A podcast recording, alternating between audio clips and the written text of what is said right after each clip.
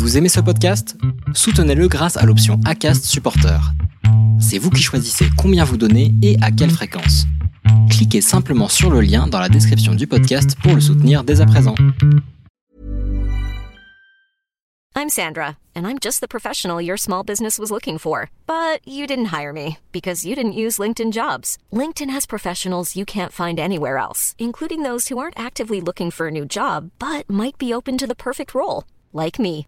In a given month, over 70% of LinkedIn users don't visit other leading job sites. So if you're not looking on LinkedIn, you'll miss out on great candidates like Sandra. Start hiring professionals like a professional. Post your free job on linkedin.com/people today.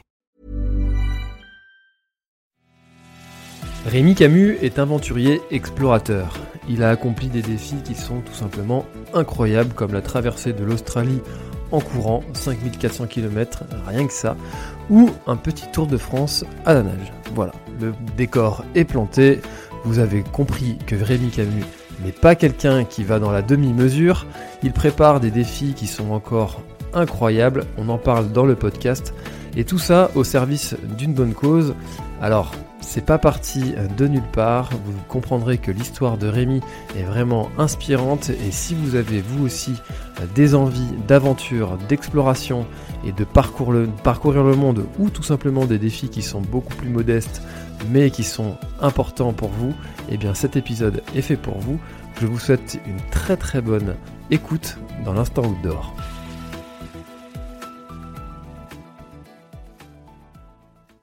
Bon alors aujourd'hui je suis avec Rémi, Rémi qui est aventurier, explorateur, euh, euh, qui a parcouru des dizaines et des dizaines de kilomètres, que ce soit à la nage, à pied, à vélo aussi. Euh, comment vas-tu Rémi? Pas en vélo, François. Pas en vélo. Pas Pas encore, encore. Mais ça va très bien. Je te remercie. Génial. Bon bah écoute, euh, quand, on, quand on voit le nombre de kilomètres je me dis, que tu as parcouru des fois sur certains, euh, certaines aventures, je me suis dit qu'il y avait peut-être une partie à vélo. Mais non. euh, Non, pas encore. Mais ça pourrait, ça pourrait être un projet sur une, un prochain défi, euh, même, même sans euh, montrer entre, gui- entre guillemets du doigt. Je trouve que le, le vélo reste quelque chose de euh, facile comparé à, par exemple, la course à pied, la natation ou euh, quand tu es dans une descente avec un vélo, il suffit d'arrêter de pédaler et tu profites de la descente. Quand tu es en haut de la montagne et que tu que tu es en train de courir, bah, si tu mets pas un pied devant l'autre, euh, t'avanceras pas. Donc c'est juste sur cet petit aspect-là où je, je trouve que le vélo a cette facilité. Et donc euh, c'est pour ça que je me suis peut-être pas encore mis au vélo. Ah, c'est intéressant cette, euh, cette petite distinction. C'est vrai que c'est vrai qu'en plus on dit qu'en course à pied les descentes sont parfois même pires que les, Ah euh, ouais. que les montées. Complètement, complètement. Ouais. Je, je déteste descendre. C'est pour ça que j'ai passé euh, mes diplômes récemment, là, mes stages, pour faire du parapente et euh, voilà, je, je veux plus descendre. Moi, je veux faire du hike and fly. J'arrive en haut de la montagne, j'ouvre le parapente et je descends. Comme ça, j'ai profité que de la, que de la montée. Euh, j'ai pas mal aux jambes, je suis content. Et puis, il y a beaucoup moins de risques d'accident, je trouve. Et après, je profite de la descente autrement. Et c'est la partie euh, je trouve que je redoute beaucoup parce que les gens la sous-estiment parce qu'ils se disent c'est bon, je suis arrivé en haut. Mm. Maintenant, c'est euh, c'est que de la roue libre. On descend, on court et on en profite pour aller jusqu'en bas.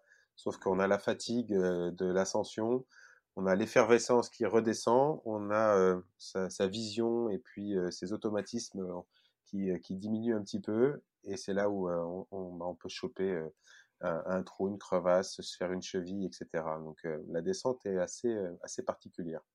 Hmm.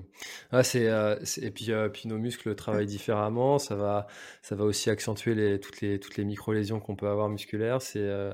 Et puis, je trouve qu'il y a moins ce côté. je peux me permettre de, m'arrêter, de me reposer un peu parce que je suis en descente. Il faut pas déconner. c'est normalement le plus facile, donc j'avance. Euh, ouais, c'est intéressant cette euh, distinction que tu fais entre le, le vélo et la course à pied. Euh, alors, Rémi, on a, on a déjà commencé un petit peu à, à discuter, mais est-ce que tu peux, tu peux te présenter pour, pour ceux qui ne te connaissent pas? Alors ça fait 11 ans, je suis aventurier explorateur et je travaille et je milite principalement sur la préservation de notre environnement et en particulier l'accès à l'eau. D'accord. Alors, pourquoi avoir choisi euh, euh, cette cause-là plutôt qu'une autre Est-ce que c'est lors d'une une de tes aventures que tu as, tu as eu une prise de conscience? Exactement. En fait, euh, ma première aventure en 2011, c'était la traversée de l'Australie en courant. de Melbourne à Darwin, donc 5400 km. Et c'était pas une aventure tournée sur la préservation de l'écosystème, etc. C'était une aventure très, très personnelle. J'étais maître d'hôtel dans la restauration avant de, de me lancer dans, dans l'aventure d'exploration. Quoique c'est un peu de l'aventure et de l'exploration d'être maître d'hôtel dans un restaurant parce que tu fais un peu la même chose. C'est un peu différent, mais il y, a, y a quelques similitudes. Et euh, j'en avais marre d'être pointé du doigt en fait par, euh, par mes proches principalement, en train de dire à chaque fois, tu es dans la restauration, tu n'es qu'un serveur, regarde, n'as rien fait de particulier, tu n'es qu'un serveur. Et en fait, la plupart des autres personnes avec qui je bossais, maître d'hôtel ou alors euh, chef de rang, peu importe, la plupart d'entre eux étaient euh, encore étudiants en médecine, en droit, et ils faisaient ça pour gagner un peu de thunes à la fin du mois. Et j'ai dit, ça me fait chier, moi j'ai appris à l'école à porter des assiettes, quoi, et à faire des accords mes vins, quoi.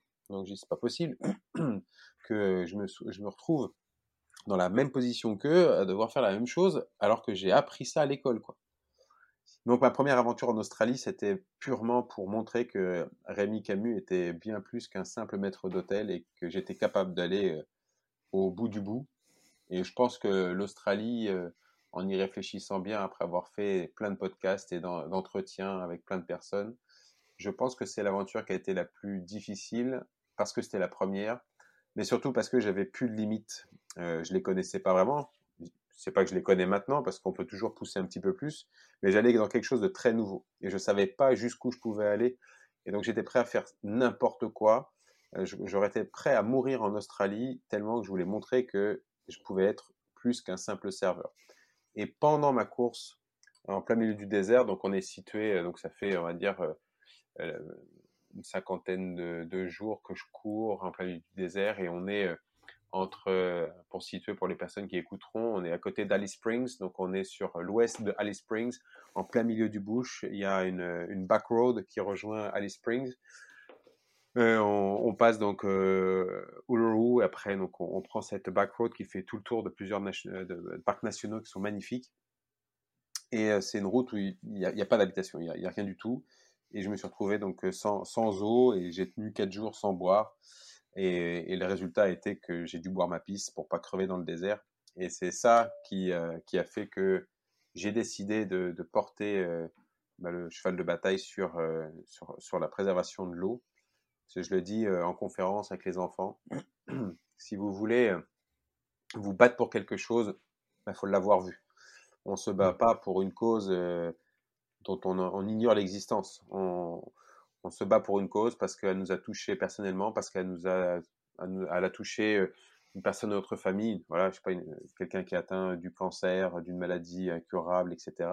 En fait, on est touché parce que, putain, j'ai pas envie de voir partir cette personne, elle m'est très chère et je veux pas la voir partir.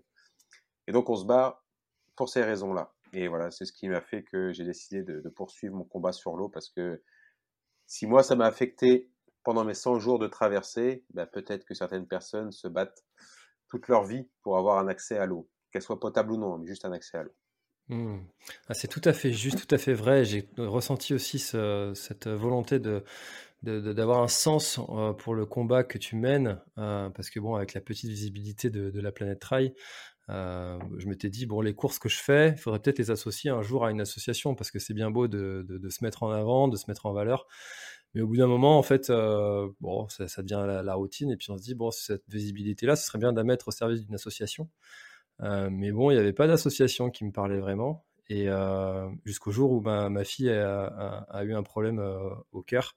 Et, et, forcément, là, tout de suite, on vit à l'hôpital. On se dit, bah tiens, il y a des, trucs qui aident les enfants qui sont dans les hôpitaux. Il y, a une association qui s'appelle Basket au pied qui, qui apporte des, images pour les enfants hospitalisés tout de suite, ça a eu du sens. Et, ça a eu comme un effet d'évidence. Euh, alors qu'avant, bon, j'avais mon père, j'ai mon père qui est décédé du cancer, mais bon, il n'y avait pas cette évidence. Et d'un coup, il y a eu euh, le truc. Euh, donc, toi, ça, résonne beaucoup en moi ce que tu dis.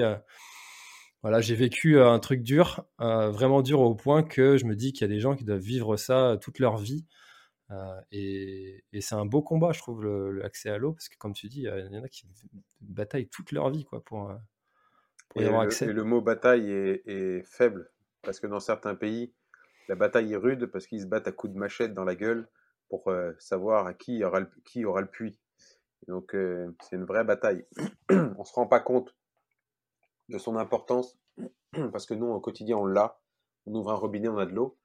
mais, on s'en rend vraiment compte le jour où tu es privé de, de l'eau et, que tu comprends que l'être humain est composé à 60-70% d'eau et, que c'est vital. Il n'y a, pas d'eau, il n'y a pas de vie sur Terre. Et j'aime beaucoup en fait cet élément parce que je fais de la course à pied, j'aime beaucoup la natation parce que c'est un élément qui est en constant mouvement, ça s'arrête jamais. Ça peut être très calme, tu fais couler de l'eau chaude sur ta main, c'est doux, c'est délicat, mais ça peut être glacial lorsque tu mets ta main dans de l'eau à 0 degré et qui vient te couper. Lorsqu'elle devient solide, c'est une lame de rasoir, tu peux, tu peux t'amputer un doigt avec, avec de la glace, tu, sens rien du tout. ça peut être brûlant au point de, de, carrément te, brûler la main au troisième degré. ça peut être tumultueux lorsque tu descends des fleuves et des rivières parce que elle est déchaînée et tu peux être emporté. on a eu des inondations en France où tu vois le pouvoir de l'eau, la force qu'elle a, qu'elle embarque des maisons, des voitures qui font des tonnes et des tonnes, des camions qui, qui sont balayés comme ça. Et je trouve que c'est un élément qui, est, qui peut avoir voilà, toutes sortes de formes et qui peut être très, très, très, très challengeant. Et c'est ce que je trouvais intéressant dans, dans, dans l'eau en elle-même parce que on s'en rend jamais compte qu'on en a besoin jusqu'au jour où on est confronté à, à, cette problématique de se dire ah ouais là j'aimerais bien en avoir un peu d'eau là. Mmh. Et euh, alors, j'ai un, petit garçon qui a 4 ans et demi et euh, on a un fourgon aménagé, donc ça, ça, permet de, justement de, mesurer, de lui faire comprendre que quand euh, il y en a plus, il y en a plus. ça nous est arrivé là cet été d'avoir la cuve qui était vide et puis je lui dis, bah vas-y, ouvre le robinet, tu vas voir, il n'y a, a, rien qui sort. Bon, bon, on fait comment maintenant? Donc ça, lui apprend que, bon, bah voilà, il y a des fois, tu peux ouvrir le robinet, il n'y a, a, pas d'eau. Et, toi, en tant que tu fais beaucoup d'interventions justement auprès des enfants, qu'est-ce que tu leur dis? Qu'est-ce que, comment est-ce que tu leur, les sensibilises à, ça? Alors, je les sensibilise pas sur l'eau directement parce que l'eau euh, il y en a partout sur Terre, inégalement répartie. certains endroits, pardon, il y a certains endroits il y a, il y a, il y a de l'eau, trop d'eau. D'autres, il n'y a plus une seule goutte d'eau. L'humain a même des fois modifié des cours d'eau pour pouvoir acquérir toute la flotte d'un côté, notamment sur certains pays asiatiques et Afrique aussi ils l'ont fait. Et, en fait, je leur parle pas directement de l'eau, mais de l'état de la planète en général. je leur explique que si vous voulez préserver tout ça, il faut, vraiment faire attention. Et on parle de déchets qui viennent polluer alors, les déchets qui sont, euh, qui sont visibles à l'œil nu, euh, qu'on peut facilement identifier, mais après, il y a tout le reste, tout ce qui est euh, issu de l'agriculture, tous les produits chimiques qu'on peut retrouver dans, dans, les eaux et qui ne sont pas, qui sont pas visibles à, l'œil nu. Et donc, je leur montre vraiment l'importance de préserver tout ça pour avoir une qualité qui soit de, le mieux possible pour qu'on puisse bah, la garder le plus, le plus longtemps possible et l'utiliser. Et, et, je le montre avec photo à l'appui de ce que j'ai vu lorsque j'ai traversé l'Australie en courant, de ce que j'ai vu lorsque j'ai descendu le, Mekong en hydrospeed, également sur le Tour de France à la nage. Et je leur montre vraiment l'impact de l'humain sur notre environnement. Et, même si c'est un, tout petit impact, eh bien, cumulé par les 7 milliards de personnes que nous sommes, voire plus, eh bien, forcément, tout ça a un impact négatif. Et, et donc, il faut le limiter pour qu'on puisse espérer vivre le plus longtemps possible sur notre belle planète. Mmh. Alors, il y a quelque chose qui est, très intéressant, surtout sur ton parcours où tu es amené justement à, vivre dans ces circonstances-là où on manque, euh, on manque d'eau. quand on voyage, pour les personnes qui ont la chance de pouvoir voyager dans certains pays, ils peuvent le constater aussi que c'est parfois compliqué d'avoir d'avoir de l'eau, de voir que le plastique pollue, etc. Mais, mais les gens qui qui ne voyagent pas, qui ne, voient pas ou qui peuvent pas parce qu'ils ne veulent pas euh, voyager, euh, n'ont jamais cette prise de conscience-là. Euh, et, parfois aussi, même les gens qui ont eu ces, prises de conscience-là retournent dans leur quotidien et puis c'est difficile en fait de, de garder cette, cause et puis cette, conscience de, de, il faut faire quelque chose. comment est-ce que toi tu fais pour, pour pour garder en fait cette, euh, cette cause en, tête, même si tu n'y es pas confronté tout le temps Alors certes, j'y suis pas confronté tout le temps parce que tu vois, là on fait le podcast, je suis assis tranquillement chez moi, c'est cool. Mais euh, bah, je suis formateur en survie, donc j'aime partir euh, en pleine nature, montrer euh, que la nature elle est belle. J'utilise les stages de survie en prétexte de parler de la, de la vie en pleine nature, mais c'est également un prétexte pour remettre les gens dans la nature et de leur montrer qu'elle est belle, mais qu'elle est fragile. Après, je fais beaucoup d'interventions, que ce soit dans les écoles ou en entreprise. il n'y a pas très longtemps, y a, on, est, lundi aujourd'hui, donc vendredi, il y, a, il y a deux, trois jours, j'étais en région Centre-Val de Loire, à Bourges, et on a fait une grosse collecte de déchets avec, en partenariat avec, avec la ville et puis avec une application que j'ai co-créée qui s'appelle Trash Potter qui permet de faire de la géolocalisation des déchets. Et en fait, je trouve qu'il y a de plus en plus de personnes, même si elles n'ont pas cette opportunité de voyager un peu partout, il y a de plus en plus de personnes qui sont sensibilisées à cette problématique parce qu'il y, a y, plein, y a plein de projets ou d'associations qui œuvrent pour la préservation de l'environnement. Tu vas dans le sud de la France, euh, sur Marseille, je ne sais pas si tu connais un petit peu, il y a Clean My Calanque, euh, qui est une association qui a été euh, créée par Eric et qui a fait un, joli coup de buzz en, il y a un an avec, en, reprenant l'un des, l'un des clips assez phares avec Jules lorsqu'ils sont dans le stade Vélodrome à, Marseille et ils ont fait un truc super sur les déchets. Il y a un autre mec qui est complètement barré qui s'appelle Eddie, un anglais qui s'appelle l'escargot anglais qui vit à Marseille, qui a créé un truc qui s'appelle un, déchet par jour. Pareil, qui, qui œuvre également pour sensibiliser les gens et d'une manière assez drôle où il vient taguer les gens sur sur de la vidéo, euh, voilà, les gens qui consomment des McDonald's et puis qui jettent, ils les appellent euh, les McDoculés. Tu vois, enfin, c'est, euh, donc il y a, y a, plein de, d'associations qui œuvrent là-dessus et je trouve que ça sensibilise encore et encore davantage et les gens sont de plus en plus concernés en tout cas que qu'il faut préserver la belle, cette belle planète si on veut laisser quelque chose d'à peu près convenable à nos enfants et, et ça passe voilà par par de la collecte, par du tri, par de la sensibilisation et je l'espère dans certains cas. Il faut que ça se ça, ça vraiment parce que je pense que c'est la meilleure chose par des sanctions. Il faut sanctionner les gens qui polluent, qui respectent pas et qui, qui jettent un peu partout parce que on n'en viendra pas à bout. Donc il faut vraiment qu'il y ait une, vraie prise de conscience. Et je me dis que si on arrive à débloquer autant de fonds pour l'environnement qu'on en a fait pour le Covid, Oh, je pense qu'on est bon là. On aura réussi un truc. Hmm. je suis assez d'accord avec, euh, avec ce point de vue aussi de, de, ce qui a été déployé en peu de temps en plus pour, euh, pour le Covid. Ça veut dire que c'est des vraies volontés euh, politiques. Exactement. Quand il y a la volonté de faire, ben, hmm. je pense qu'on est capable de le faire et de, et de pousser, de déplacer des montagnes. Donc, mais voilà, les actions sont là de plus en plus. Moi, la, ma dernière grosse aventure, c'était le, Tour de France à la nage en 2018 et on commençait à parler des problématiques des océans et j'étais l'un des premiers, entre guillemets, à en parler. Et là, on voit qu'il y a de plus en plus de personnes qui prennent la parole dessus, qui mettent en place des actions, qui font de la collecte de déchets. Et je trouve que bah, c'est bien. Il faut, il faut que ça continue. De manière, il faut marteler le message encore et encore et encore jusqu'à ce que, à un moment donné, on, puisse dire, bah, on arrête là. Ça sert plus à rien. Tout est propre. Là, on, on mmh. est sûr. Mais c'est pas le cas. Mmh, d'accord, mais encore bah, beaucoup de boulot. Exactement. alors, le message est passé sur, sur l'environnement et, je suis content qu'on ait commencé par ça. J'aimerais qu'on revienne sur, sur un passage de ta vie. Tu disais que les gens te disaient que tu n'étais que serveur. Mmh. J'aimerais que tu reviennes un peu là-dessus parce que mes oreilles ont, un peu sifflé quand tu as, dit ça. comment ça se fait que les gens te, te disaient ça? Parce qu'il y, a, euh, euh, il y a 11, 12, 13 ans, euh, la restauration est, avait, reste un métier passionnant et magnifique. je trouve que c'est un, un, un, métier, maintenant je le comprends. À l'époque, je le comprenais peut-être pas.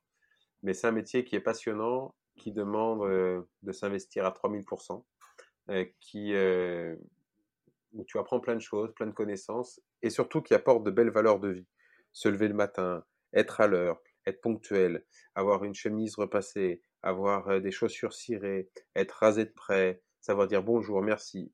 Pour un gamin de 18-19 ans, je te jure, c'est important, hein, parce que euh, il y en a certains, ils mériteraient.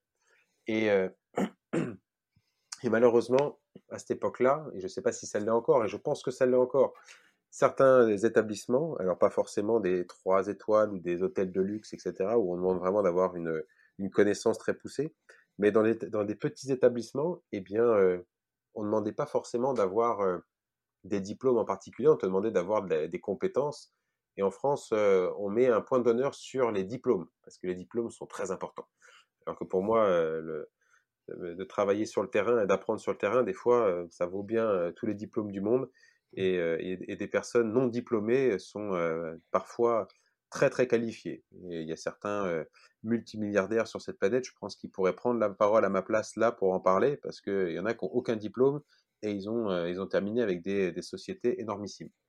Et, et, malheureusement, voilà, vu qu'on met en avant que les diplômes, et bien dans la restauration, j'avais un diplôme, j'avais un bac technologique en restauration, mais ce n'est qu'un bac technologique. Et, et à côté, les personnes qui travaillaient avec moi, la plupart, eh bien voilà, soit étaient encore en train de, faire des études dans le droit, en médecine, et se servaient de la restauration uniquement pour gagner un peu d'argent à la fin du mois et d'avoir de quoi subvenir à leurs besoins, avoir de l'argent pour payer leur, leur loyer, etc. Et, moi, en fait, c'était mon vrai travail. C'était pas, je mets, je travaille à côté pour parce que je suis étudiant. C'était mon vrai boulot. Et malheureusement, voilà, on est, on est pointé du doigt. Ça fait c'est un métier que je trouvais on, rabaisse des fois les gens. Enfin, moi, j'ai été très souvent rabaissé dans, certains établissements, que ce soit par soit par les patrons ou alors même par les, les, les, les clients qui, qui, te prennent juste pour un simple serveur.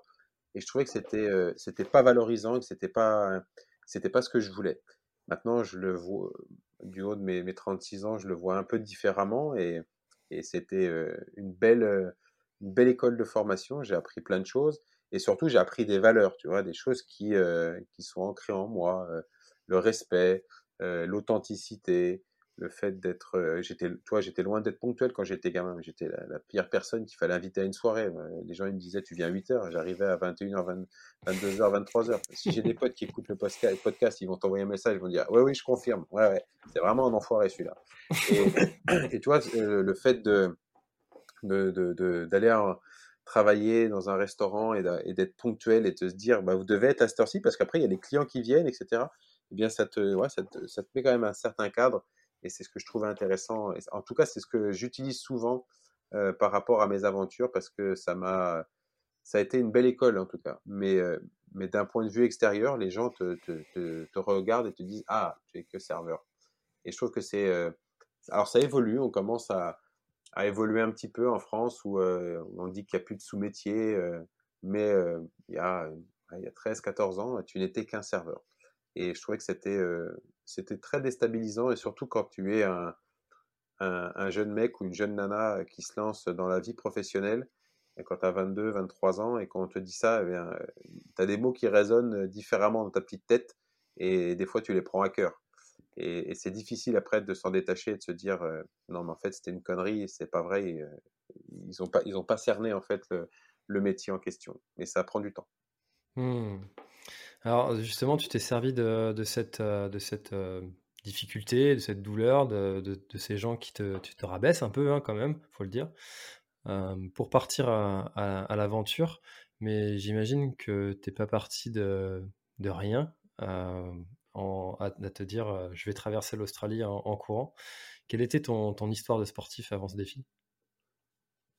Bah, Je suis parti de pas grand-chose. j'ai pas de j'ai pas de background sportif moi. J'ai fait du judo, je crois que j'ai fait un an de judo.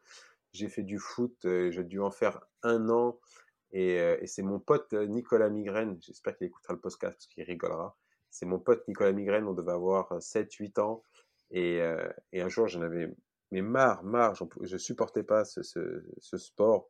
Et, euh, et j'ai traversé le, le, stade de foot et il y avait l'entraîneur qui était juste là et je l'ai regardé droit dans les yeux, je fais collier, t'es qu'un con. Je devais avoir 7-8 ans et je suis parti. Et mon pote était mort de rire.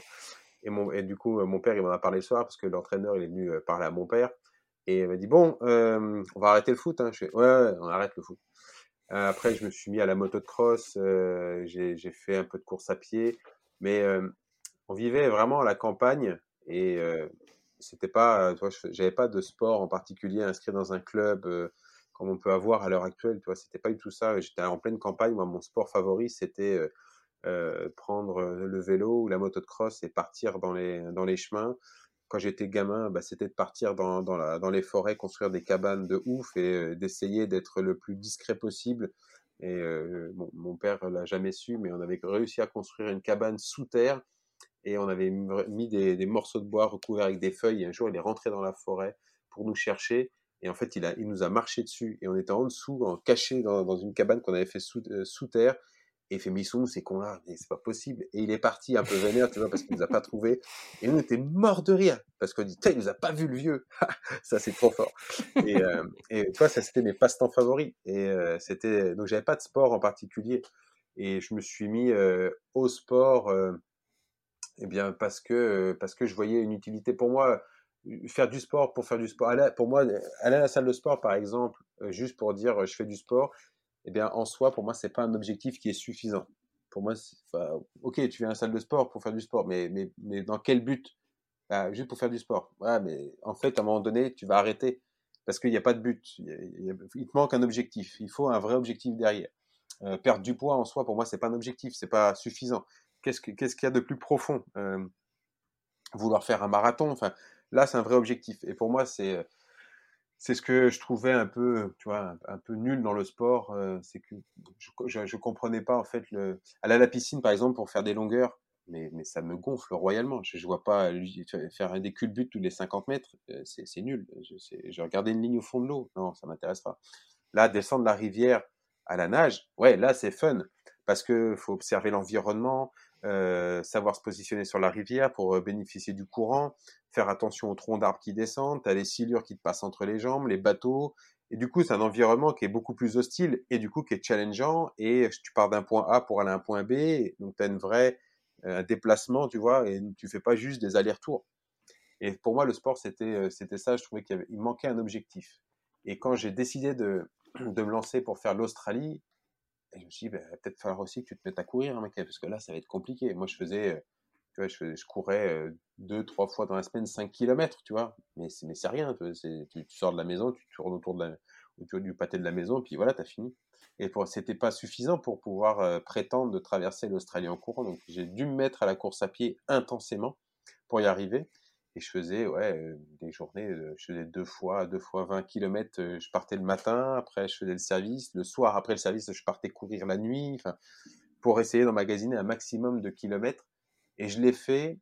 Et, et, et, je me dis, c'est peut-être parce que j'avais 26 ans à l'époque et que, et que ça m'a, non pas desservi, mais ça m'a servi d'avoir 26 ans parce que je me suis pas blessé.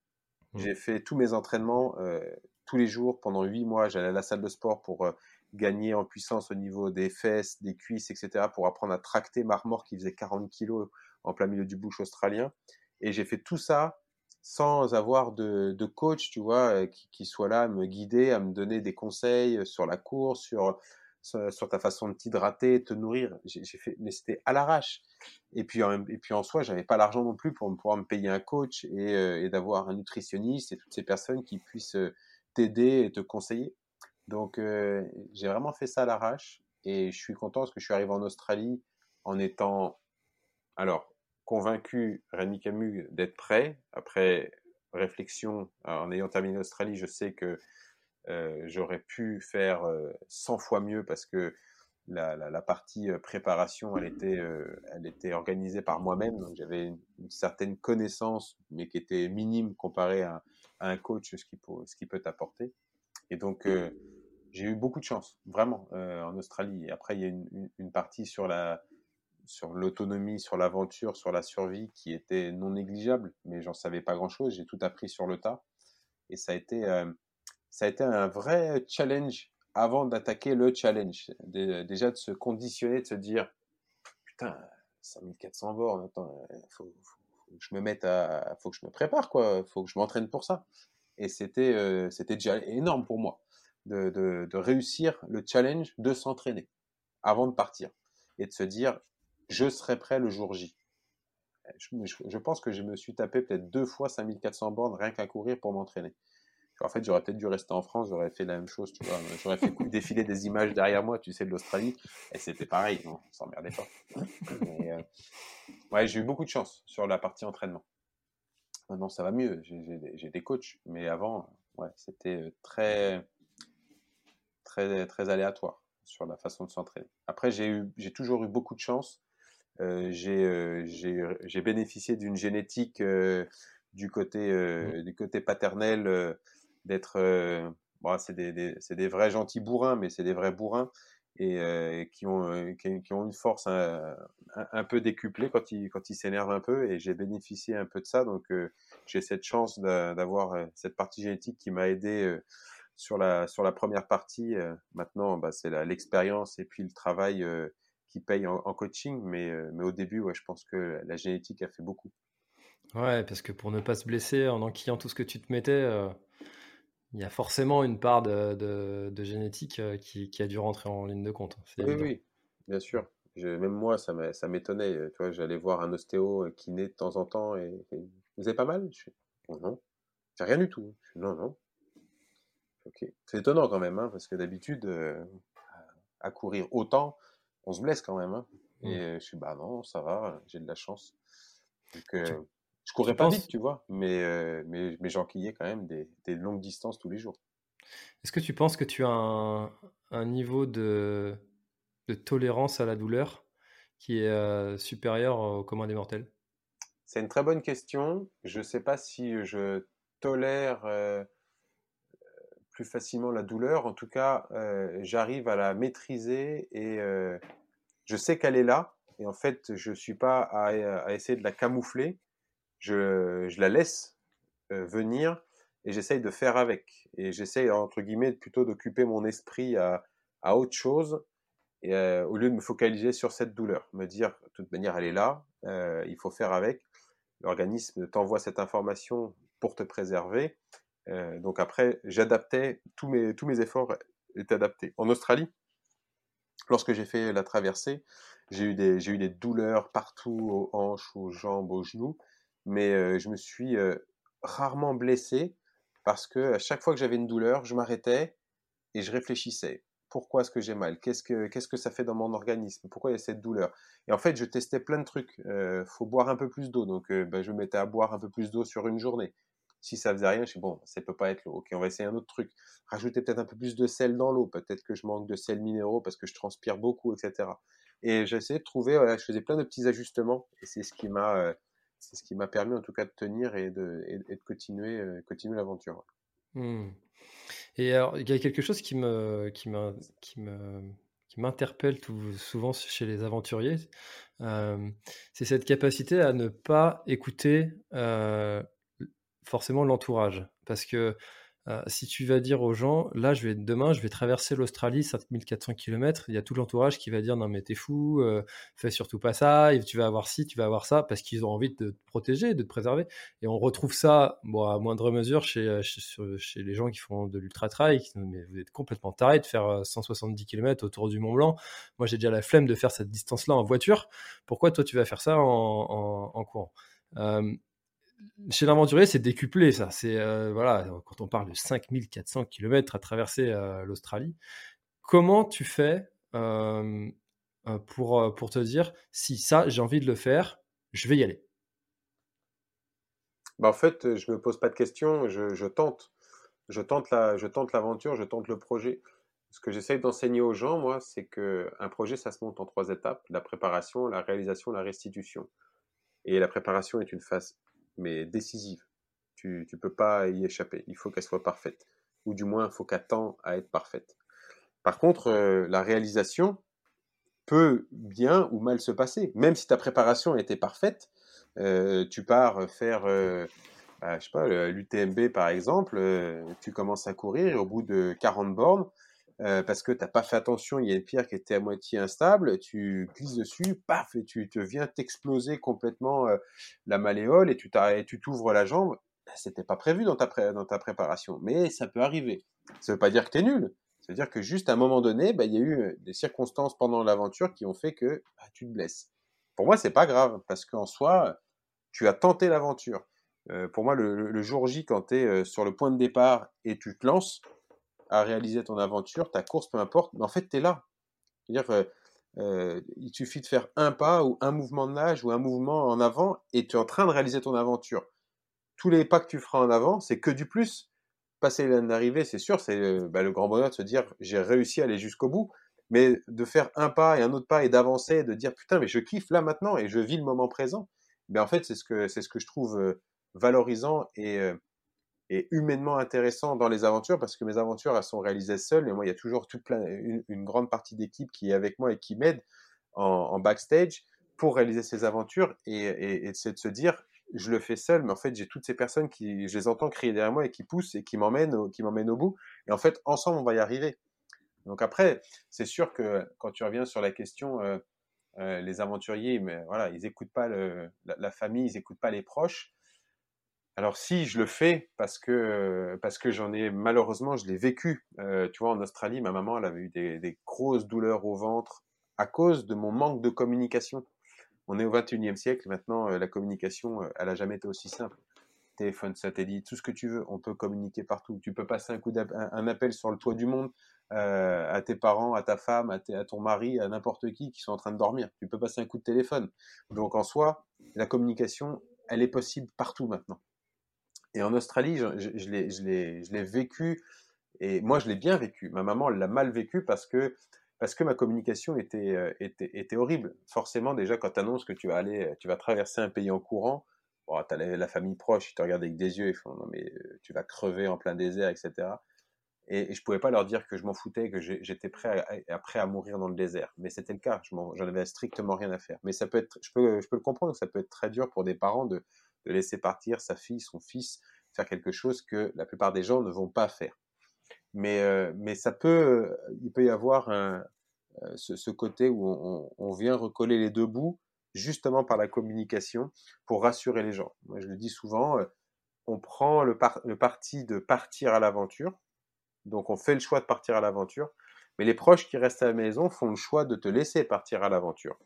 Et il faut les respecter, eux, parce que c'est eux qui restent et qui ont, avec leur petite tête et leur petit euh, cerveau d'imagination, eh bien, une imagination des fois un peu trop débordante, parce que euh, tu leur expliques la situation, euh, mais tu ne décris pas assez les scènes. Et c'est ce que j'essaye de faire maintenant, c'est de pouvoir vraiment donner de l'information au maximum et de communiquer je suis là, il se passe ça, il y a un soleil. Et en fait, il faut nourrir le cerveau de la personne qui est de l'autre côté pour qu'elle puisse se faire une idée de, du, paysage, du décor, où est-ce que tu es. Moi, en Australie, je faisais pas ça. Je disais, ma mère, elle m'appelait, fait t'es où? Je suis, ben, je suis dans le désert.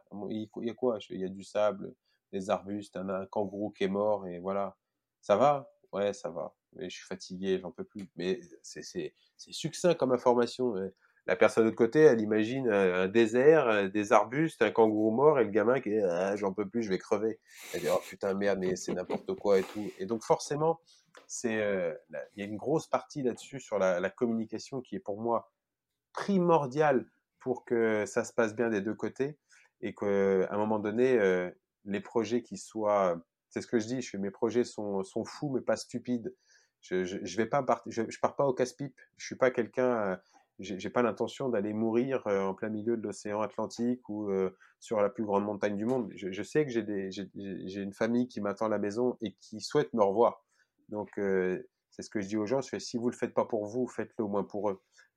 Donnez-vous les moyens de revenir vivant à la maison parce que eux, ben, ils, vous, ont laissé partir. Ça c'est c'est la, plus belle chose que vous pouvez leur faire, c'est de revenir vivant euh, et d'embrasser vos enfants, votre femme, votre mari, et de dire euh, tout va bien et je suis heureux de, revenir à la maison.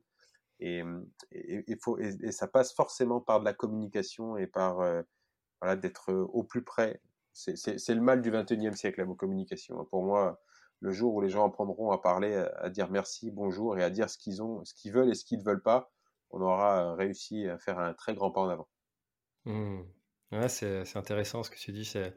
C'est la, la grande force de notre, de, de ère de pouvoir communiquer et puis en même temps la, grande difficulté de savoir le faire. Euh, on a tous les moyens, mais encore faut-il savoir s'en servir.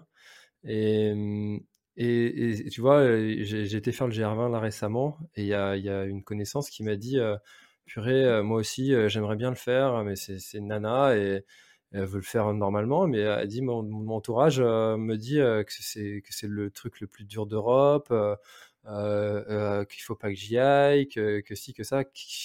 Qu'est-ce que tu leur dis à, ces gens qui viennent te voir avec un projet et qui disent mais, moi j'ai envie de le faire, mais toute ma famille et mes amis me disent qu'il faut pas que j'y aille. Et ce qui est logique, ce qui est logique parce que la plupart des gens qui n'ont jamais mis les pieds en Corse et qui n'ont jamais vu le GR20, eh bien pour eux ils ont juste des images et oh, putain, c'est super dur, c'est chaud et tu vas jamais y arriver, c'est dur. Bah oui, parce qu'ils n'ont jamais mis les pieds en Corse. Pour la plupart de ces personnes de, ton ami, bah, peut-être qu'ils n'ont jamais fait de course à pied, peut-être qu'ils savent pas du tout ce que c'est de, faire un trail. Et donc forcément, ça leur, les, choses qui sont inconnues d'une personne, bah, tout de suite, ça effraie parce que l'inconnu fait peur, on ne sait pas dans quoi on s'engage. Et donc forcément, la meilleure défense, c'est de, bah, se mettre en, défense, c'est de se dire euh, non, n'y va pas, euh, c'est super dangereux. j'ai vu des trucs à la télé une fois, c'est horrible. Et, moi, je leur dis euh, simplement, mais, mais osez, allez, et, pourquoi pas, tu vois, proposer à, ton ami de lui dire, de dire aux personnes qui sont un peu réticentes, alors forcément, ça coûte un budget, c'est un peu plus de temps, etc. Mais de leur dire, ben, venez avec moi, venez non pas faire le GR20, mais venez au départ. On prend des vacances, prenez une semaine et vous venez avec moi au GR20 juste au départ. Et puis, euh, et puis après, moi, je fais, je fais mon truc. Et puis après, pourquoi pas, vous me rejoignez à l'arrivée. Et tu vois, est un vrai, un vrai moment de partage. Et en plus, les gens, bah, ils, ont vraiment l'impression de l'avoir vécu. Et c'est, pour ça que je parle de communication. C'est pour euh, les impliquer dans ton projet pleinement, qu'ils se sentent, euh, bah, se sentent pas oubliés, qu'ils se sentent vraiment à, côté. après, je peux, je peux le comprendre, hein, de, quand tu laisses partir euh, ta fille, ton fils au milieu de nulle part et te dire, c'est un truc de ouf, euh, il va, il va jamais y arriver, il va crever, etc. On, ne peut pas retenir les gens. Et plus tu les retiendras, et plus ils partiront. Mais il faut, euh, je pense que dans une autre démarche, c'est de les, emmener avec soi, de dire, bah, venez, on va, on sera au départ ensemble. Ça, mais ça permet déjà de casser un truc et de leur montrer que, ok, ça va être dur, mais regardez donc où on part, c'est pas n'importe quoi, c'est organisé. Et puis il y a une, autre, euh, un autre aspect qui est extrêmement important. Ben, J'en reparle encore, toi, c'est la préparation. Eh bien, c'est de partager ta préparation avec ces gens-là, leur montrer ce que tu vas faire. Euh, voilà, donc là on est là, tac tac tac, le parcours, nanana, on part ici, on va là, euh, les checkpoints ils seront là, je pourrais boire de l'eau ici, là là là, et en fait montrer que tu as préparé les choses et que c'est rassurant. Et en fait, tu leur dis, voilà, tout, est là. Et les gens, en fait, au quotidien, ils te voient en train de le préparer, tu leur partages de la vidéo, des informations, des, tutos, peu importe ce que c'est, mais tu leur montres que tu t'impliques complètement. Et donc, forcément, c'est exactement comme un entrepreneur qui arrive à la banque et qui lui dit, oui, bonjour, donc j'ai un projet, je vais monter une société. c'est très simple, hein, c'est un truc avec des voitures, hein. j'ai besoin de 400 000 euros. Mais vous avez un dossier Non, non, attendez, franchement, ça cartonne, vous emmerdez pas. Donnez le pognon, je fais. Et, euh, je, vous rends tout ça dans deux mois. Mais l'autre, il va dire, euh, mais allez voir euh, l'autre banque à côté. Voilà, je pense que eux, ils sont vachement intéressés par donner de l'argent comme ça. Sans... Alors que si tu viens avec un joli dossier de présentation, t'expliques tout, voilà ce qu'on peut gagner, voilà ce qu'on, etc., etc.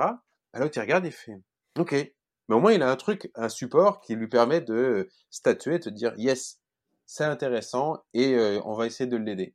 Et en fait, c'est la même chose avec les proches, avec les gens euh, qu'on peut avoir, que, l'on a à côté de soi, ben, c'est de les rassurer en leur montrant que on prépare les choses, que certes, dans l'aventure, euh, on, dit souvent il y a 70% de préparation et 30% de hasard, ou alors chacun l'oriente comme il le souhaite. Moi, je dis 30% de chance. Et, en fait, c'est 70% de préparation, il faut qu'il soit là et qu'il soit parfait. Donc, euh, certes, il y a 30% de quelque chose qui va arriver pendant, et donc là, c'est les rencontres, euh, les, décisions que tu vas faire qui feront que bah, auras, euh, tu vas y arriver ou pas, et que ça va attendre jusqu'à un 100%, parce qu'on peut pas avoir un 100% de réussite sur un projet, mais tu vas attendre là-dessus. Et, les 70% de préparation, ils sont sur, tu vois, parler, communiquer et avoir un joli dossier de présentation qui permet de rassurer ses proches. Eh bien, c'est de leur montrer que Certes, ça a l'air complètement dingue, mais regardez, je l'ai préparé. Je décide pas de faire mon, euh, mon GR20 pour une personne qui, euh, qui, jamais fait ça. Euh, j'ai l'idée aujourd'hui et demain j'ai pris mon billet, train, je descends, tac tac, je prends le ferry, je traverse et Ah non, ah non, non. C'est que là, effectivement, les proches peuvent se dire, bon, là, il est complètement con, il va, il va crever. Mais si tu prends les choses correctement, qu'il y a une vraie phase de préparation, que tu montres que tu t'entraînes, que tu as pris un coach, etc., enfin, tout cet aspect-là, bah, tout d'un coup, ouais, la personne en face se dit, OK, ça fait peur, mais il s'est préparé pour ça. Et il nous a montré et démontré pendant 8 mois, 9 mois de préparation qu'il a tout mis en œuvre pour réaliser son projet. Donc, on va pouvoir le laisser partir et pourquoi pas bah, l'accompagner au point de départ. et puis après, voilà, avec la communication, on peut communiquer par satellite, par téléphone portable, hein, les réseaux sociaux, mettre de l'information, expliquer. Alors, il y aura des coups de mou, il y aura des coups où ça sera bien, mais au moins, ça permet de, de rassurer les, les, proches qui sont, qui sont à côté et que tu laisses souvent à la maison parce qu'ils sont là pour t'attendre au retour. Mmh. Alors justement, on était en train de parler de la, Corse, comme c'est un peu mon actualité récente. Mais toi aussi, tu as un projet justement qui va dont la Corse va être concernée, c'est de traverser donc de Monaco à Calvi à, à, la nage. Calvi à Monaco. Dans l'autre sens. Calvi à Monaco à, la nage. Comment est-ce que tu, prépares justement une traversée comme ça? Parce que j'imagine que il va y avoir des, animaux, il y a le trafic, trafic des bateaux, il y a ta préparation avec les courants aussi, j'imagine, quelques courants. Comment est-ce qu'on prépare une traversée comme ça? Alors j'ai déjà l'expérience de passer avec le Tour de France à la nage qui m'aide beaucoup sur l'orientation, le positionnement en pleine mer, etc. Après, une journée au quotidien, hein, c'est, bah, tu vois, ce matin, j'étais levé, donc il était 5h45. J'étais dans mon congélateur à 6h30. Je suis sorti de mon congélateur, je suis revenu, il était 7h. Euh, après, euh, bah, le temps de manger, de se préparer. Préparation, après, tu vas à l'entraînement, soit natation, soit salle de sport. Après, démarchage des partenaires, etc. Donc, il y a toute une phase assez structurée pour se préparer à ça. Et ensuite, il y a une, une partie après sur la, la, conception de la, plateforme qui est en train de se construire à côté de Saint-Malo qui va me permettre de tracter mon, matériel pour faire ma, traversée euh, Calvi-Monaco, euh, parce que le but en soi, c'est de le faire euh, tout seul et en totale autonomie, pour où je vais devoir tracter mon matériel. on travaille avec, avec un CHU également sur la, partie la partie stress avant aventure, pendant et après, voir comment ce que, ce que, ce que je vais développer au niveau de mon système immunitaire et puis organique, organisme, etc. Et à côté, forcément, vu que c'est une première traversée, euh, on est accompagné par un gros voilier qui va, euh, qui va pouvoir assurer la sécurité, parce que le trafic maritime est quand même très important entre Calvi euh, et le continent, et donc ils vont pouvoir assurer la sécurité et expliquer aux gens de pouvoir se décaler un peu parce qu'il y a un mec qui est en train de nager. Donc voilà, la, partie préparation est, vraiment indispensable. Là, je suis, je suis parti au mois d'août, j'ai fait, je me suis remis à l'eau euh, pour me, me remettre, non pas physiquement, mais euh, euh, réactiver la, la, petite puce que, que j'avais laissée en, en, 2018 lorsque j'avais fait le Tour de France à la nage. J'ai fait le tour du lac Léman à la nage en, en août là pour me remettre dans le bain et, et reprendre des automatismes, etc. Donc c'était très intéressant, très intense, parce que je pensais pas que le lac Léman pouvait être aussi compliqué à naviguer. C'est mmh. une, vraie saloperie. Hein. Euh, il y, a des courants, il y a du vent, il y a euh, la, force Coriolis qui vient euh, faire bouger le, lac. des fois, il y a des différences de, hauteur de 30 cm entre Genève et Montreux, donc c'est assez, assez surprenant. Et donc on va continuer comme ça sur les entraînements en, milieu naturel de plus en plus. Là, au mois de janvier, je vais faire la descente entre Lyon et, et, la mer, donc dans le Rhône mais en plein hiver pour euh, continuer à travailler la résistance au froid, mais également le fait d'être euh, dans un environnement marin, enfin marin, un environnement euh, aquatique, non pas salé, mais d'eau douce, mais avec une visibilité qui va être pas très agréable, voire quasiment nulle à certains passages, mais avec beaucoup plus de poissons qu'en pleine mer. Et puis des poissons qui peuvent venir très proches, des, des, des, des, objets non identifiés comme des troncs d'arbres et toutes sortes d'objets flottants. Donc on va devoir naviguer avec tout ça. Et puis tout doucement, on va continuer les entraînements également avec la, la, de la nage avec la plateforme en, pleine, en plein lac pour apprendre à vivre dessus sur une, deux, trois journées, etc. en la tractant pour être prêt pour le jour J. Après, dans tous les cas, je sais pertinemment que la mer Méditerranée, c'est une mer presque fermée qui est très technique. ça ne fait que bouger tout le temps les vents, les vagues, la houle, les courants, on, pense que c'est tout de suite très facile à naviguer, mais c'est une mer qui est très très technique. Donc il y a une grosse phase d'aventure et d'exploration pour le moment qui est un peu inconnue. Et je pourrais peut-être plus facilement répondre à toutes ces questions quand je serai à, Monaco, quand j'aurai mis les pieds sur terre, me dire «Ben, ça y est, effectivement, ça n'a pas été ça n'a pas été juste un petit trip de, à la nage, mais ça a été une, sacrée aventure parce que gérer son eau, gérer son eau, sa nourriture, pêcher pour, pour préserver sa nourriture, garder son cap, ce qui est une chose horrible à faire quand on, quand on nage, parce que quand il y a du bleu partout, on a beau avoir son GPS qui t'indique sur, sur le poignet, il faut aller au cap 280, 290, mais ça reste tout de suite très contraignant de se dire, ok, mais on n'a pas de point fixe pour te dire, c'est là. donc il va falloir être patient et, accepter voilà toutes ces petits, toutes ces dérives pour, pour pouvoir gagner tranquillement Monaco à 170 km, mais je pense qu'on sera autour de 200 au moins. Oui, parce que j'ai eu l'occasion d'échanger avec Cyril Jean-Clair qui a récemment fait le Corsicaman. C'est ce qu'il a appelé le Corsicaman. Il a traversé de l'île d'Elbe jusqu'au sud de Bastia à, la nage. Et puis après, il a fait le tour de la Corse en vélo. Et puis après, il s'est enquillé le Gervin. Donc c'est un bon triathlon. Et, et il m'expliquait que sur les 52 km d'origine, il était arrivé à 58 euh, justement avec ces problèmes de dérive. Et donc toi, sur 80 km, euh, euh, ouais, on va pas, loin des 200. Comment est-ce que tu fais pour te, repérer comme ça, surtout la nuit? Est-ce que tu te sers des étoiles? Est-ce que tu as des boussoles aussi sur, sur ton bateau? Comment, tu fais concrètement? Non, je nage que de jour. En fait, je vais faire, je vais faire exactement comme si je travaillais en entreprise. Je vais faire les 3-8. Donc euh, les 3-8, la nuit je dors, donc de, de 9h, de 21h à 5h du matin je dors. De 5h du matin jusqu'à 8h, je mange, je me prépare, je filme, je fais euh, des enregistrements, etc. À 8h, je me mets à l'eau, je nage de 8h à midi, ce qui me permet de, de pouvoir me, me nourrir correctement le matin, d'avoir digéré et d'avoir que 4 heures de nage pour pouvoir continuer à manger des choses qui sont facilement euh, euh, assimilables par l'organisme et de boire également assez facilement. Puis je m'arrête à midi jusqu'à 14h, ce qui va me permettre de pouvoir sortir et de vraiment manger un, vrai repas euh, pendant ces deux heures et de me reposer. Et je me remets à l'eau de 14h à 18h pour pouvoir renager. Et ensuite, de 18 à 21h, c'est le moment où je sors, où je profite, où je peux filmer, etc., etc. Et donc la nuit, je nage pas. Euh, la nuit, ça sera propice pour pouvoir pêcher, récupérer euh, des poissons si j'y arrive, euh, m'occuper de désanaliser mon eau pour avoir de l'eau douce à consommer le lendemain. Et ensuite, eh bien, il n'y a plus qu'acheter une encre flottante qui va me permettre de limiter ma dérive avec le vent pour me remettre dans l'eau le lendemain et donc avec au GPS directement sur au poignet, bah, reprendre un cap et, et, repartir nager. Donc forcément, il y aura de la dérive. Forcément, il va y avoir des, euh, des zigzags. Je vais jamais aller droit, je vais jamais aller au point où j'ai envie.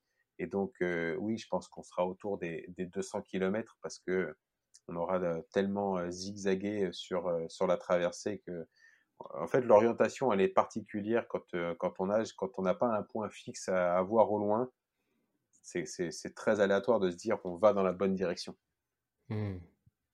Ouais, surtout qu'en en nage, en plus, enfin, je, sais pas toi, mais je sais que je dérive toujours un petit peu mmh. euh, d'un côté, euh, naturellement, hein, sur quelques, les quelques triathlons que j'ai pu faire, c'est ce qu'on constate. Puis on voit bien, même quand on regarde un triathlon, on voit qu'ils partent tous euh, pas, pas, sur la bouée, alors qu'il y a une bouée en visibilité. alors j'imagine quand il n'y a pas de cap comme ça et qu'il faut suivre, forcément qu'on dérive, on dérive quand même pas mal. Et, la, grosse difficulté que j'avais, par exemple, sur le Tour de France à la nage, c'est que j'arrivais à me mettre dans un, dans un état à moitié euh, somnolent quand je nageais. Et j'arrivais à faire presque de la méditation et d'oublier la nage. Et en fait, je, nageais presque en fermant les yeux et je faisais mes mouvements et j'oubliais que je nageais. Et du coup, si tu oublies que tu nages et que tu es, là sans être là, bah ton cap, tu, tu regardes plus rien du tout. Et combien de fois le, les, les personnes qui, étaient, qui m'accompagnaient en semi-rigide pour la sécurité, ils venaient et ils me tapaient sur la tête. Je, ah, et je revenais à la réalité. Je fais, qu'est-ce qu'il fait Là-bas, c'est l'Angleterre. Par là. Je fais, ah bien, c'est vrai. Et hop, demi-tour. Et en fait, je, je complètement perdu, tu vois. Tu es, à moitié les yeux fermés et, et, et tu planes. Es dans un... En plus, c'est assez, assez marrant parce que euh, plus tu nages en mer régulièrement et au quotidien, et plus tu apprécies le milieu dans lequel tu évolues. Et, euh, plus d'une fois en, dans Manche et Bretagne, euh, je nageais et j'avais l'impression d'être dans un, une, grande, une grande étendue de coton, tu sais, qui était toute, toute molle là. Et j'étais là, je ah, c'est trop bien et tout. Et je, j'étais à moitié, euh, à moitié, tu vois, dans les vapes, comme si j'avais fumé un gros joint et en train de complètement défoncer parce que j'étais à moitié bercé par l'eau et je nageais. Et c'est ce qui m'emportait des fois. Euh, je, je, partais, je, déconnectais le cerveau sans, sans savoir où que j'étais en train de naviguer et, et, je partais forcément dans la mauvaise direction. Donc ça, ça va être un, point important parce qu'il va falloir que il va falloir que j'arrive à m'évader pour euh, éviter de penser à, nager pendant pendant 8 heures. Il va falloir que j'arrive à m'évader un peu, mais en étant bien concentré sur un cap à suivre pour ne pas justement euh, bah, faire des ronds, etc., et perdre du temps et, enchaîner plus de kilomètres qu'il ne faut. Ouais, en tout cas, c'est une vraie, euh, ça doit être une vraie compétence et un vrai travail ça d'orientation et de suivi de, traces. Euh, J'aimerais qu'on parle un petit peu aussi de, de, des stages que tu organises, des stages de, survie. Ça s'adresse à qui et vous y voyez quoi? Ça s'adresse à, tout le monde. Euh, on a des, j'ai fait des stages pour les enfants. Ensuite, tu fais, tu fais des, on fait des stages pour les pour les individuels, pour euh, des entreprises aussi, parce que euh, ils ont besoin de sensibiliser soit leurs euh, leurs collaborateurs ou alors pour les pour faire de la ressouder l'équipe, faire de la cohésion, etc. En fait, j'utilise beaucoup les stages de survie comme prétexte pour encore une fois voilà sensibiliser les gens sur l'environnement dans lequel on est et puis les, les, faire travailler sur des valeurs, le partage, la cohésion, l'entraide, euh, le dépassement physique, mental. Et en fait, on fait euh, la, j'enseigne la vie en pleine nature, c'est-à-dire comment se débrouiller en pleine nature avec pas grand-chose. Euh, je sais pas moi, euh, un couteau, un, un, comment allumer un feu, comment monter son bivouac, comment trouver de l'eau, la purifier pour pouvoir la consommer, euh, les, gestes de premier secours, faire du brancardage, faire du franchissement d'obstacles, etc. Mais c'est un, prétexte vraiment pour en même temps bah, recréer du lien entre les gens, apprendre à parler, marcher, euh, s'émerveiller qu'on soit en pleine nature. Et ça marche bien, ça plaît beaucoup. Mmh. Les gens aiment beaucoup euh, ce, ce, ce, dépaysement et de se, de se dire c'est pas juste une randonnée, on arrive à faire un peu plus que ça. D'accord. Ouais, et je pense qu'ils doivent apprécier aussi cette déconnexion euh, peut-être euh, à la vie de, de, tous les jours, aux réseaux sociaux, cette reconnexion finalement à la nature et aux fondamentaux Carrément, carrément, carrément. Les, les gens en ont besoin et, euh, et on, on, le ressent de plus en plus. Euh, on a même des fois des patrons d'entreprise qui viennent seuls euh, et qui te disent j'ai juste besoin de couper et de me sentir euh, en accord avec moi-même dans un environnement qui, est là depuis toujours et que j'ai besoin de me réapproprier. Mmh. Bah écoute, euh, merci beaucoup Rémi pour, ce, moment de partage. Est-ce qu'il y a quelque chose que tu aurais aimé dire, présenter avant qu'on qu clôture? Ouais, j'aurais juste dit un truc qu'on peut toujours oser. on le dit souvent, tu vois, chacun son Everest, mais c'est vrai. Il n'y a pas besoin de faire la plus, la plus grande montagne du monde pour faire un, le projet. Il faut juste donner du sens à ce qu'on fait, que ça soit que ça soit euh, voilà, que ça vienne des tripes, que ça vienne de ses valeurs. Et puis ensuite, euh, il faut que ça soit une, une, belle aventure humaine, tu vois, ou, qui respecte ses valeurs. Et je pense que quand on a quand on a réussi à faire ça, on a un cocktail parfait pour devenir, euh, pour moi, le, un bon aventurier et de se, et de se lancer. Le mot aventurier, il est galvaudé parce qu'en fait, euh, tout le monde est, pour moi, est un aventurier. Euh, le mec qui veut faire l'Everest est un aventurier explorateur. La femme qui se retrouve à la maison toute seule avec deux, trois enfants en bas âge parce que son mari est partie en OPEX et militaire et il se fait buter euh, à l'autre bout de la planète et elle se retrouve toute seule à élever ses trois enfants, eh bien, euh, elle est dans le dépassement de soi aussi. Parce que faut les, faut s'en occuper des enfants et pas juste pour une aventure, mais jusqu'à au minimum 18 ans. S'ils veulent pas, s'ils veulent se barrer de la maison de bonheur, sinon tu te les coltines un peu plus longtemps. Donc euh, ça aussi c'est de l'aventure et du dépassement. Donc on a tous en nous cette, cette capacité de, de sortir de notre zone de confort. Il faut juste euh, se trouver des, des, petits objectifs, des petits, euh, des, petits challenges qui, euh, qui vous donnent bah, l'envie d'avancer un peu plus et de se dire non pas vivement, vivement ce week-end, mais ah, vivement demain parce que ah, demain je suis trop impatient parce que ça va être cool. voire même à des fois à regretter de se dire il faut aller dormir, mais j'ai pas envie de dormir, j'ai déjà envie d'être à demain parce que ça va être demain, ça va être trop bien. Et, euh, et, quand, on a, quand on a réussi à trouver ce petit virus, ce petit truc qui, donne, qui donne envie d'aller un peu plus, mais dans n'importe quel projet, bah, du coup, on a l'impression de, de, vivre sa vie pleinement sans avoir aucun regret de, de ce qu'on veut faire. Mmh. Bah c'est euh, vraiment ce qu'on peut souhaiter à, chacun, de trouver ce, cette direction de vie et puis cette, cette envie de, de vivre euh, pleinement avec, avec soi et son, et son entourage et, et, aussi avec la nature. On l'a répété euh, plusieurs fois dans cet épisode. Euh, merci beaucoup Rémi euh, d'avoir d'avoir participé à, à, cet épisode de l'Instinct Outdoor. C'était vraiment très enrichissant et puis, puis on se retrouvera peut-être pour d'autres épisodes. Avec grand plaisir. Merci. En Mer avec grand plaisir, merci, à bientôt. Cet épisode est maintenant terminé, merci de l'avoir écouté jusqu'au bout, et si vous êtes encore là, c'est sûrement qu'il vous a plu, alors n'hésitez pas à le faire savoir autour de vous, c'est la meilleure façon de faire connaître le podcast L'Instinct Outdoor. Parlez-en, partagez les épisodes, merci beaucoup pour votre fidélité, et à très très bientôt dans un prochain épisode. Mom deserves the best, and there's no better place to shop for Mother's Day than Whole Foods Market. They're your destination for unbeatable savings, from premium gifts to show-stopping flowers and irresistible desserts. Start by saving 33% with Prime on all body care and candles. Then get a 15-stem bunch of tulips for just $9.99 each with Prime. Round out Mom's menu with festive rosé, irresistible berry chantilly cake, and more special treats. Come celebrate Mother's Day at Whole Foods Market. Voilà, l'épisode est terminé, j'espère qu'il t'a plu. Je t'invite à aller checker NAC, comme je t'en ai parlé au tout début de l'épisode, avec le code PlanetTrail, P-L-A-N-E-T-E-T-R-A-I-L. Tu auras moins 15% sur ta commande. Et moi, je te souhaite un très, très, très, très, très bon footing, très bon trajet. Bref, ce que tu es en train de faire, je te le souhaite un très bon. Allez, à bientôt dans un prochain épisode. Bye bye.